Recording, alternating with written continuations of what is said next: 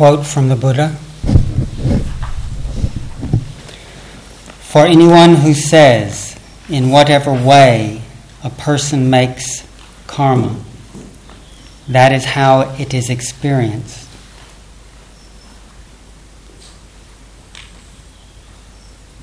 In whatever way a person makes karma, then that's how it's experienced. If that's the case, the Buddha said, there is no living of the holy life. There's no opportunity for the ending of suffering.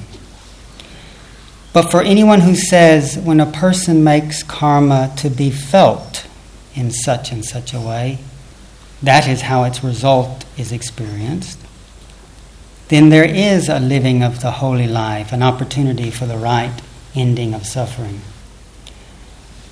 There is a case, the Buddha went on to say, where a trifling, unwholesome act done by a certain individual takes him to a state of woe state of great pain.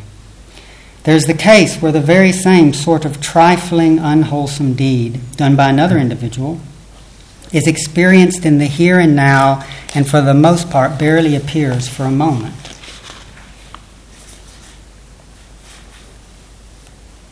Now, a trifling, unwholesome act done by what sort of individual takes him to a state of woe? There is the case where a certain individual is undeveloped in the body, contemplating the body, undeveloped in virtue, undeveloped in mind, undeveloped in discernment, restricted, small hearted, dwelling with suffering.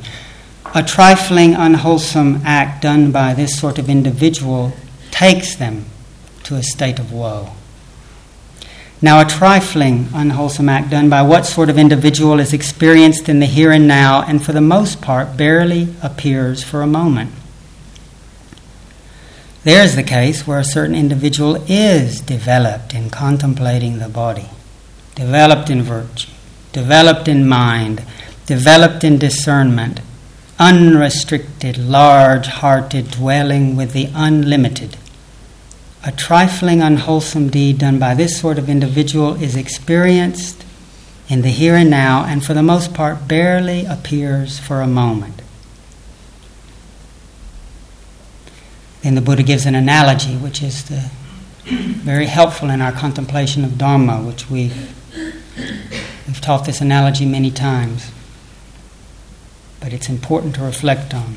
The analogy is the Buddha goes on to say suppose that a man were to drop a lump of salt, a salt crystal, into a, a river, a pure river. What do you think? Would the water in that pure river become salty because of the salt crystal and unfit to drink?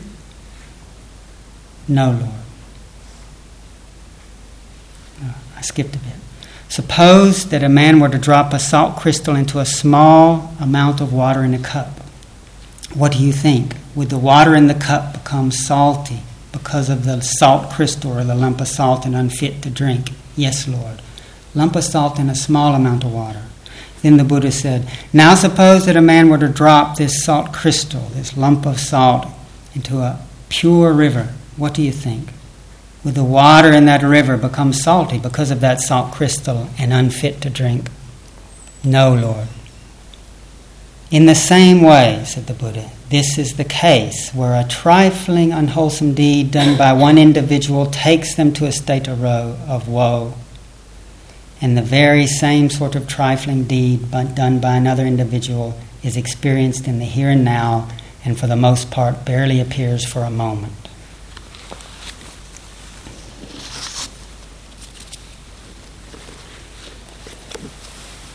Discussion of karma.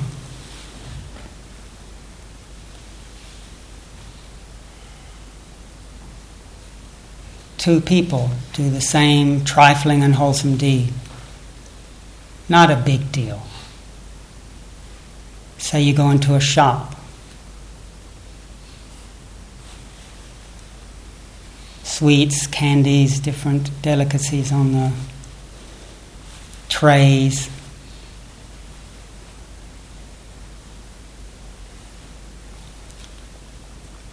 Someone goes into the shop and uh, it's a bit more furtive maybe and glancing.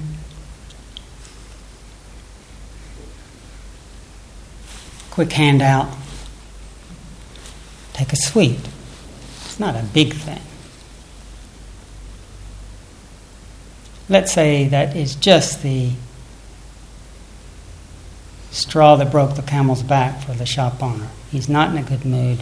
And somehow the look, the energy, somehow, they're robbing me blind. Them. So he drags the guy out and beats him up. For example. It's not that big a deal. It was it's not wholesome, but it's not. There's a lot worse things one can do. What if someone else does exactly the same thing? Taking something, not really thinking about it. Person notices it. But then that other person immediately recognizes, flushed with a momentary feeling of, what am I doing? Immediate apology. Immediate, I'll buy the whole tray doesn't appear that long. It was unconscious. Somehow, one person against their will finds themselves being drugged into a hellish state. Another person, it, it, it manifests, but not for that long.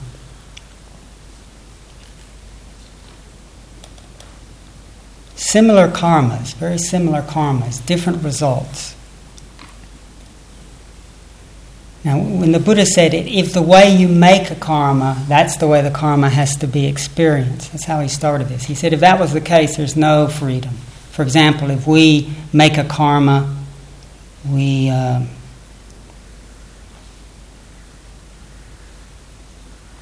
traumatized in our youth maybe by being scared by dogs. We see a dog, we don't like one, we throw a rock at them, kick them making the karma in that way, if it meant that we have to then become a dog, have a rock get thrown at us, and be kicked by the other one. If it has to, if the law is absolutely fixed like that, absolutely. Buddha said there's no end. Buddha said actually it's not that way.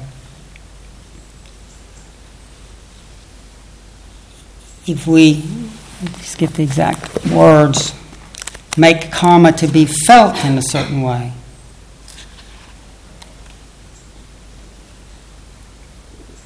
Not that whatever way a person makes karma, that's how it's experienced, but makes karma to be felt in such and such a way.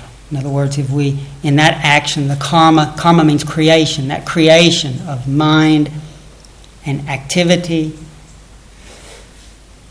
rooted in aversion, in the case with the dog, it caused some pain. Ne- by the law of karma, there has to be a painful result. But it's flexible. And that's where this image of the salt crystal, when that painful results like a salt crystal in a small amount of water, its toxicity, if there's a very small amount of water that's mixed with that salt crystal.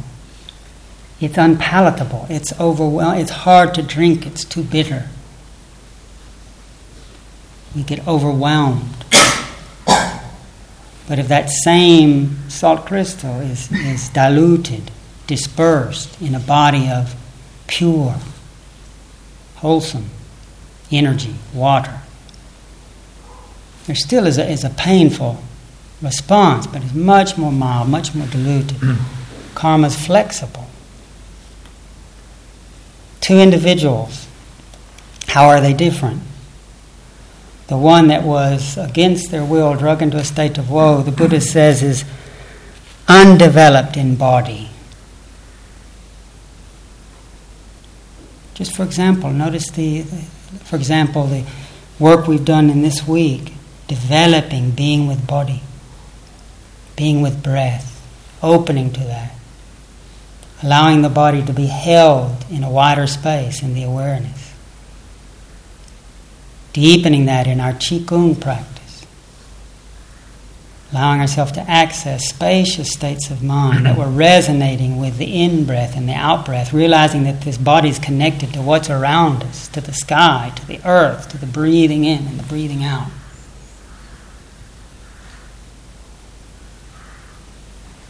This person who was against their will, drug into a state of woe by a trifling, unskillful deed, was undeveloped in body, undeveloped in virtue. Very selfish, not thinking of what effect my life has on another. When we're undeveloped in virtue, we don't consider the harmful effects on another of cruelty, the harmful effects on another of taking what doesn't belong to Because we're rooted in the contracted world of me and mine, what I need, what I want. Undeveloped in discernment restricted, small hearted, dwelling with suffering.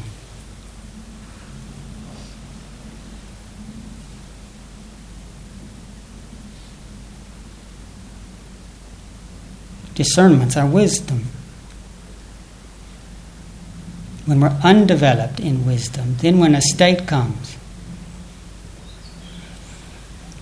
a conditioned tendency, a resultant karma, a karma, a creation. Thanissara spoke about this last night, that we have underlined, that we have strengthened by seeing it in a certain way over decades, over lifetime, over many lifetimes maybe. Karma comes, maybe a state of confusion. When our heart is not cultivated discernment, then when the confusion comes, it's me. There's immediate association with it. I'm confused. Then we're, our sense of self is locked into this state. I'm confused. You see the others, open your eyes. Look how peaceful they look. Oh, God. Smooth faces, still. Only me. Confused. Turmoil. Look at that. They're smiling. Then rage. Let's see how equanimous they can be to this. Wah! and that those states, there's no discernment there. Any appearance is me. But in our discernment practice, what's different when we start to notice? Is it changing? Is it coming and going? Is it shifting? Who notices it? Suddenly, the state, the chitta, the heart that notices it, noticing its nature to come and go, we start to, there's more space. Then the toxicity, the deluding power, the potency of that condition is dissolved somewhat. We're, we're transforming karma when we do this work transforming, helping dissolve the old karmic tendencies and, and generating wholesome ones.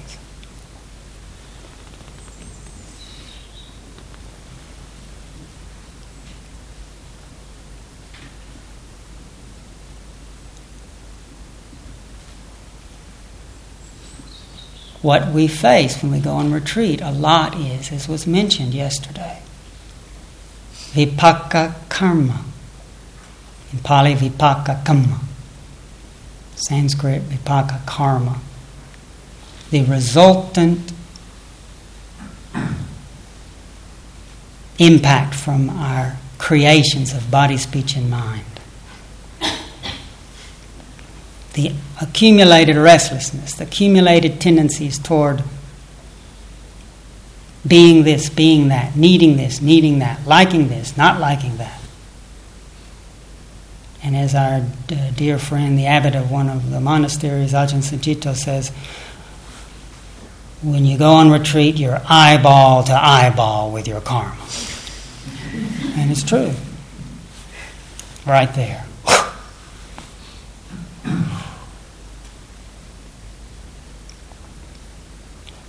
And it can feel like a big lump of salt in a very small amount of water. And so we do get swept away.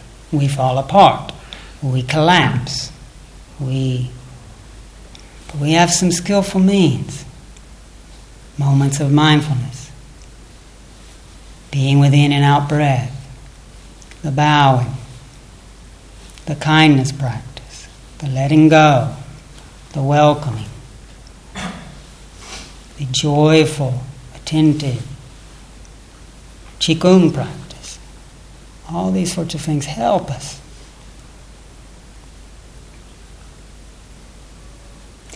The unwholesome accumulated tendencies drag us to states of woe. The opposite, there's also the accumulated tendencies of virtue, of wholesomeness. It is said that uh, what carries on when we die are accumulated tendencies. We've, we've made much of and developed a lot of aversion, arrogance, restlessness, conceit,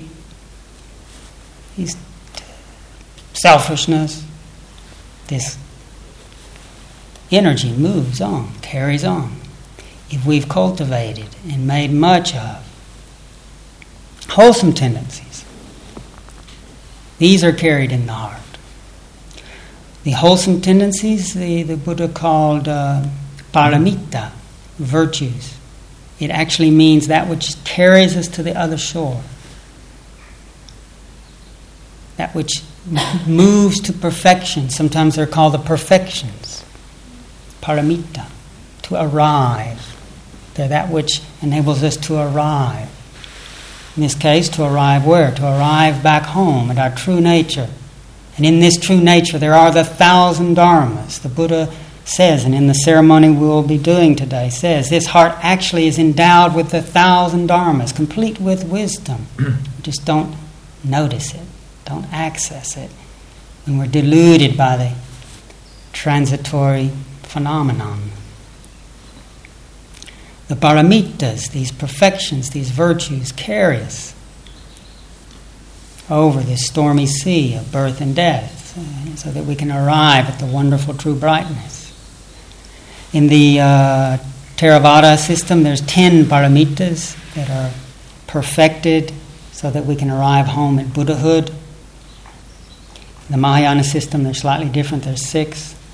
I'll touch on a few of them today, which we have been practicing, which, which is a very useful recollection for going home. In the Theravada system, there's dana, generosity, sila, restraint, nekkhamma, renunciation. Panya, wisdom. Virya, vigor.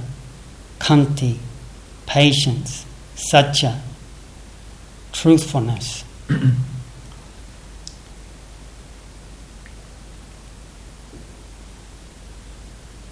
Skipped one. Adhitthana, resolution. Metta, kindness upekkha, eh, upekkha, equanimity. I might have put 11 in there. Generosity, restraint, renunciation,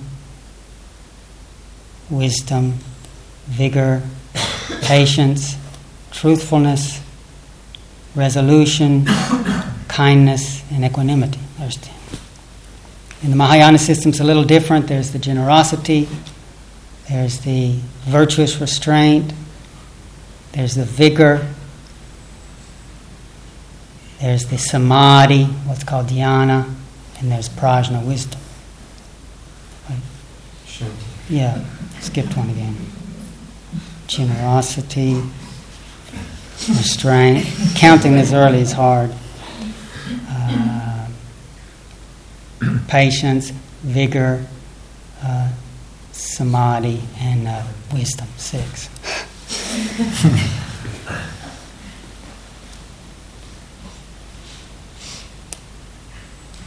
generosity. We've done a lot of generosity on this retreat. We might not notice it. Giving ourselves, giving fully of ourselves.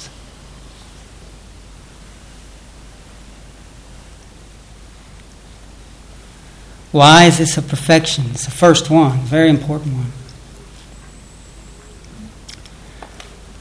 Generosity crosses over stinginess, small heartedness. What is one of the main qualities that, that when a unwholesome deed manifests, drags us against our will to a state of woe, is, a, is, is abiding with a small heart, a restricted heart. Generosity crosses over, it carries across our small heartedness. It helps us see that, it helps us transform that the sense of self is, can collapse around me. It can feel supported by what I've got. It can be supported by a sense of grasping and clinging. Generosity helps us realign ourselves with the fact that actually there is a flow. We, we, we don't, we're not separate. If we do actually cling on to stuff, we just get constipated. That's not a great state.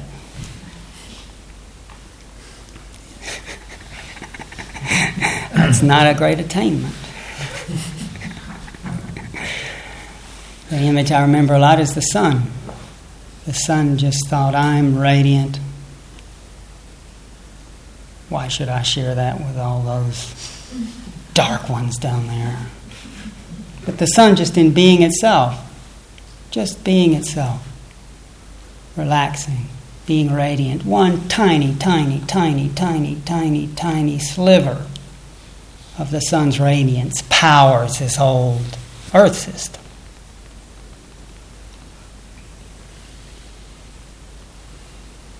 Oftentimes, if you find yourself in a very in a state of woe, a difficult state, there's a lot of contraction around me and mine. Explore a gesture of giving. Image that comes to my mind that you've heard a lot, but that uh, I'll always remember for the rest of this life. During my sick years at Chithurst, when I was uh, permission to die in the attic, just kind of lying most of the time, I could every once in a while we'd get up and peek out the window. One typically dark, rainy, cold winter English day. I peeked out the window there was our driveway from the Chithurst driveway as forested. it was dark. No one was around. And then I saw one figure walking down the drive. And he had a rope. and he was walking down the drive. No one else was there.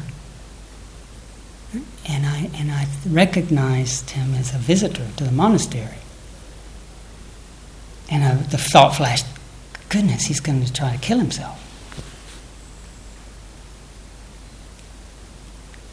So quickly, I just threw a, a, a robe around me, didn't, and just willed myself down the steps and out the drive to where I thought he was going. It was someone that had been in trouble with the law, had been in prison, uh, had uh, gotten involved with, uh, overwhelmed by unskillful use of sexuality. Anyway, I got out there, wasn't there, he wasn't there, but I went down the drive and then saw him in the distance, and uh, he's heading for the forest. So, anyway, I follow him. He goes into a part of the forest where there isn't uh, anybody, and I, I, I, I find him, you know, trying to hook up this rope. I said, uh, you know, what are you doing? And he, he didn't, his mind was closed down. He didn't want to know anything. It was finished. This life is checking out time. Anyway, somehow I, I, I, uh, tried to keep some words going, and at some point he noticed my teeth chattering. My teeth were just going because I was freezing. And it's like his eyes suddenly noticed. Your teeth are chattering. You're cold. He just took off his jacket. Ah. he gave me his jacket. Big, heavy duty leather jacket. the energy, we're not talking eternal here, but in that moment the energy shifted. Whack! Open. Gesture of giving a moment of noticing context, a moment of noticing a need, a moment without really thinking about it.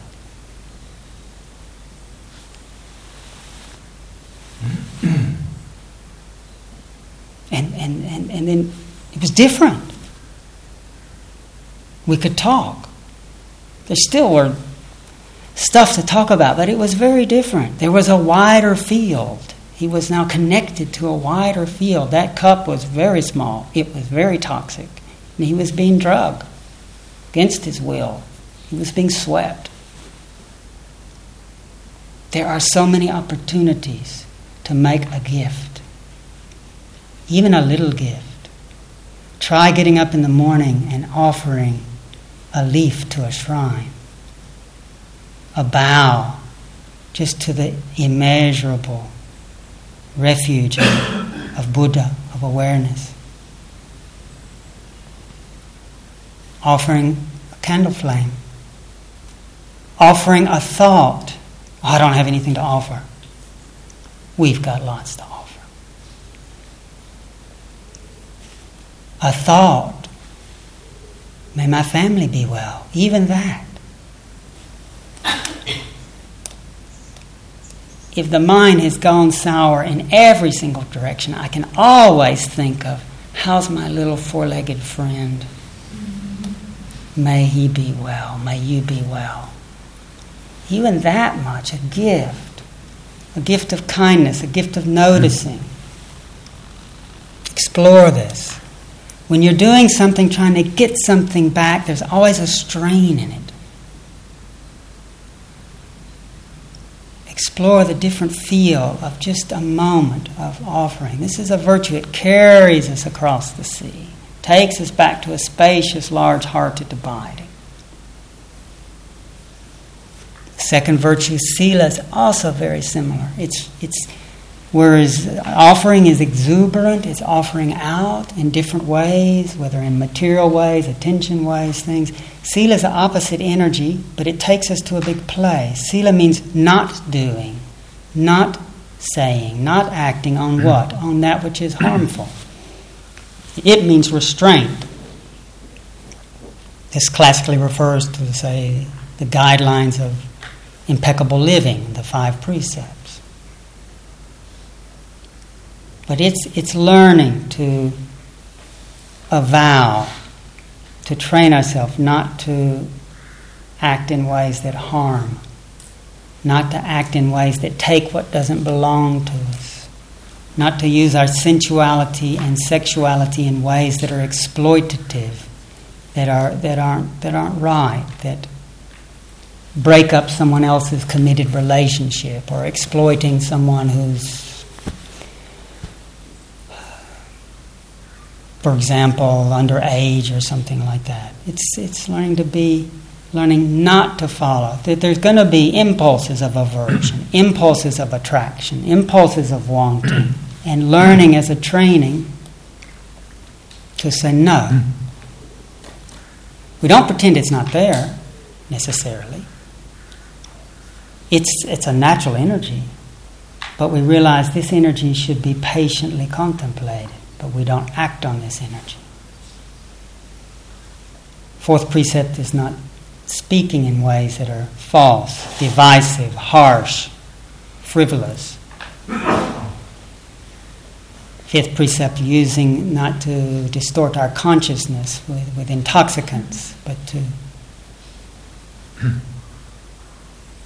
All of these create a wider field when we have a moment of resolving not to harm, then any living being around us unconsciously breathes a little easier. We then generate a matrix, a web of what we're a part of when, we, when we're living by avowing not to harm, not to take what doesn't belong to us. Then we, we, generate a field of trustworthiness. field of trust when we use our sensuality, sexuality, and speech skillfully. When we learn to treasure our consciousness, then we, we realize we want to be liberated by clear seeing, by the instrument of consciousness. We don't want a temporary, apparent liberation by intoxication that then takes us back to a, a nervous system that's been distorted, depleted.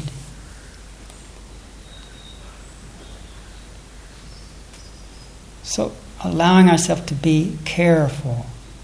This having an opportunity. There's always an opportunity. When, when we're in a moment and, and we're being beset by different tendencies, there's an opportunity for generosity or there's an opportunity for restraint. I just won't say that. But there's a wanting to say it. Oh, no, just won't say it. Because it doesn't need to be said. It's just a little bit hurtful, unnecessarily. Sometimes hurtful things need to be said to to make an important point. But when we're practicing this restraint, we're, we're learning how to give and we're learning how to stay patient with.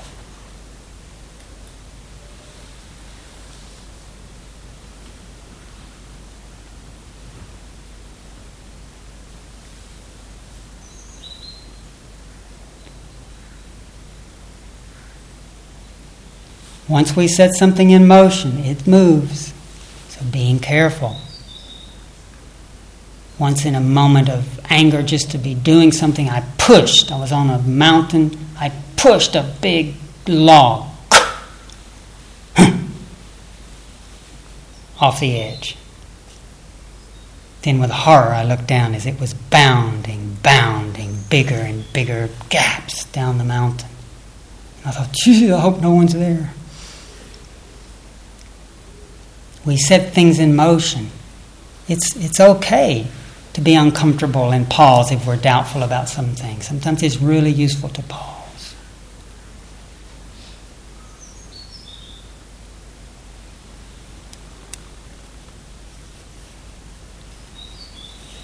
Wisdom, we've been practicing that. That's one of the most amazing virtues that takes us home. Mm-hmm. Just seeing this is how it is, seeing the changing nature, unsatisfactory nature if we collapse and grasp or reject.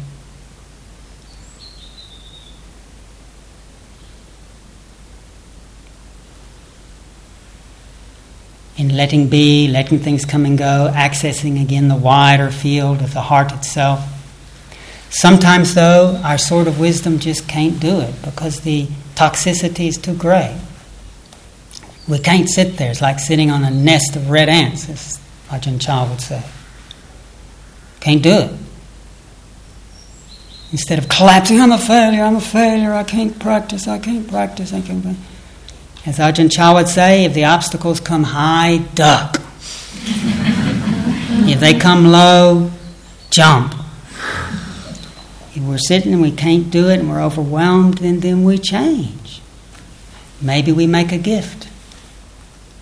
Maybe we take a walk in nature and allow the wider field of the beauty of the trees, the colors, the light, do some qigong, something we, we realize we, we this is not working.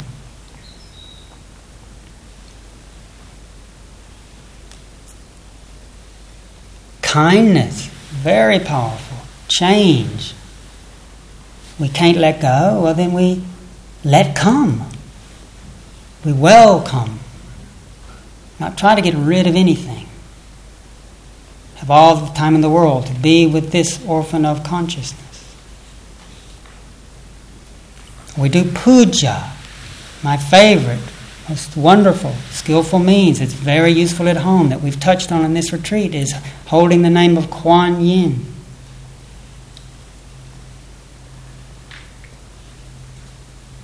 Okay, when we say a word, a mantra, a prayer, it, come, it comes from the self, that mm-hmm. sense of where we're at. We're using the body, we're using this mind, we're using our speech if we speak out loud. But the word Buddha or Kuan Yin also links us to the limitless, to that which listens at ease to the sounds of the world, to the one, the prominent, awakened bodhisattva, mentioned in the very important teachings of the Buddha, mentioned in the Lotus Sutra, a whole chapter of it, a whole section of that discourse given near the end of the Buddha's life. He, he talked about the wondrousness and tremendous power of, uh, of the bodhisattva who listens at ease to the sounds of the world. Even if you make offerings to countless powerful awakened beings, which is very virtuous, the Buddha would say, if you, if you even make one offering, one time to the bodhisattva who listens at ease to the sounds in the world, the accumulated merit of it is the same because this awakened one is so wise, so powerful.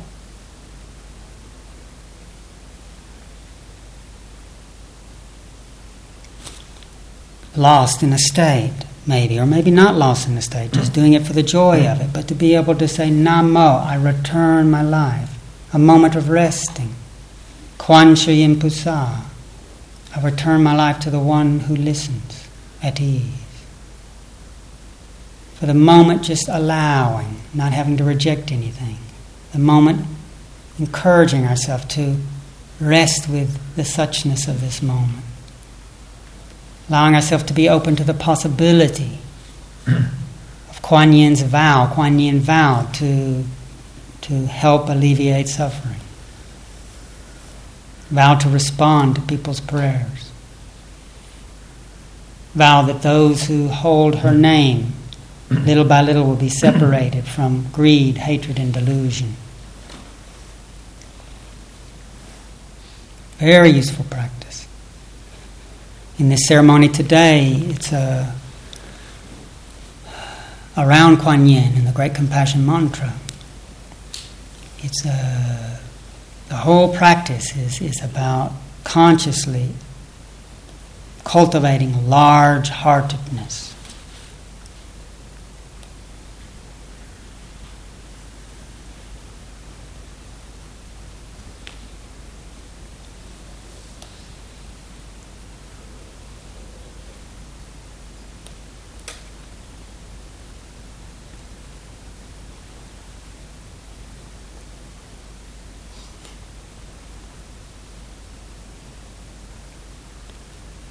we cultivate this faith.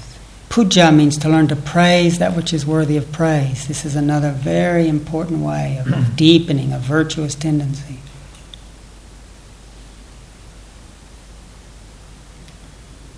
When we're in a contracted space, mm-hmm. if we even lift up the thought of something we cherish, like wisdom, like compassion, like the Buddha, like Kuan Yin, then we link with that for a moment. In this ceremony today, they'll be bowing to, to the Buddha and even to different Buddhas, different bodhisattvas. It can be overwhelming because we think, ah, just coming to terms with one is pretty much. More? Just, just for those who choose to do this, it's, it's okay not to do the ceremony. But we've, Thanissara and I, found it very useful over the years, and many of you have already done it before. So just being open to it.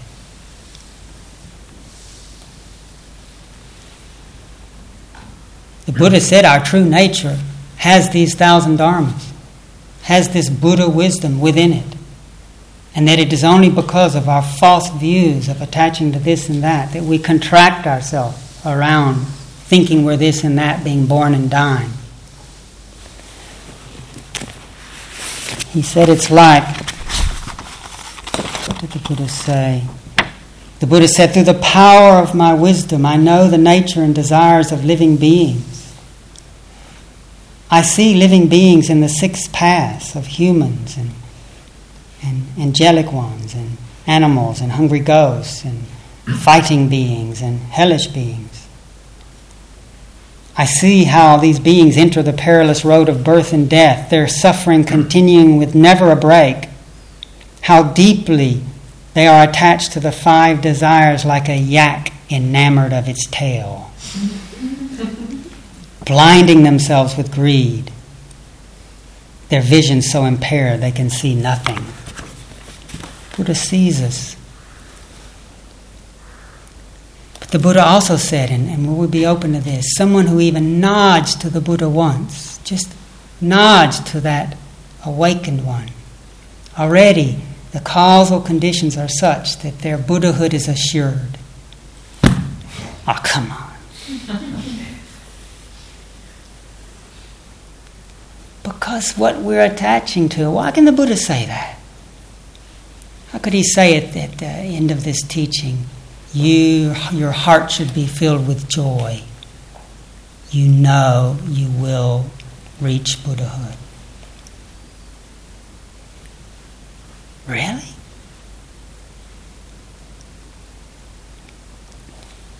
A yak enamored with his tail. What we're grasping at is actually an illusion. Keeps disappearing. When we see a, a rope coiled up and imagine a snake, it's. then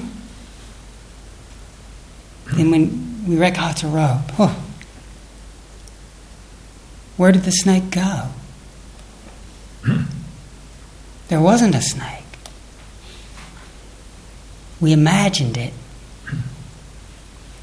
Buddha can predict this because our true nature is like the sky. It is luminous. There is the wonderful true brightness. And in mm-hmm. time, when we begin to make this move, yes, we'll forget it, but we'll come back again. And like one saint said, with a, when a big ship has a tank, tanker hold full of cotton, one little spark starts the process. And then before long, it's all ashes and then whew, space. Little by little, with this kindness, with this wisdom, with this generosity, with this strength, restraint, little by little, we keep returning to that which is, where the forms are perfectly interpenetrated with the space.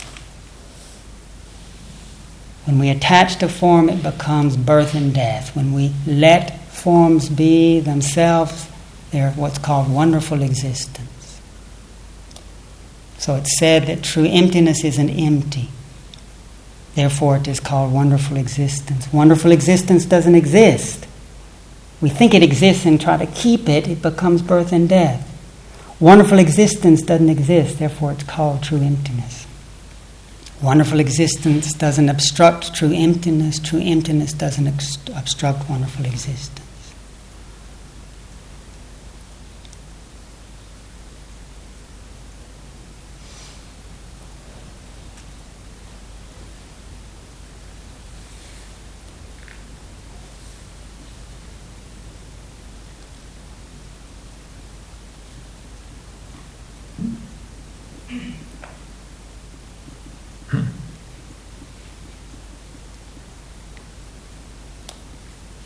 Patiently, letting each sound and each condition, each failure, each success, keep letting each one, as it shifts and changes, bringing us back to where we've always been.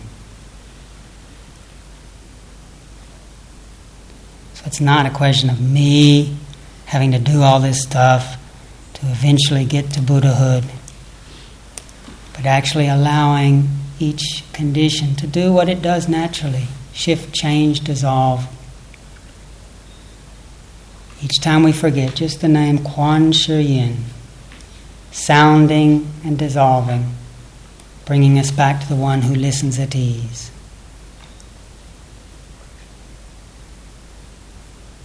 When the great saint Ramana Maharshi was about to die, people said, Don't go, don't go, don't leave us. He looked up perplexed and said, Where could I go? Sounds go, thoughts go,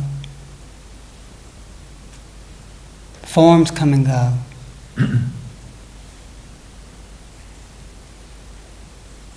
but as we cultivate this virtue of the path, more and more we resonate with that which remains.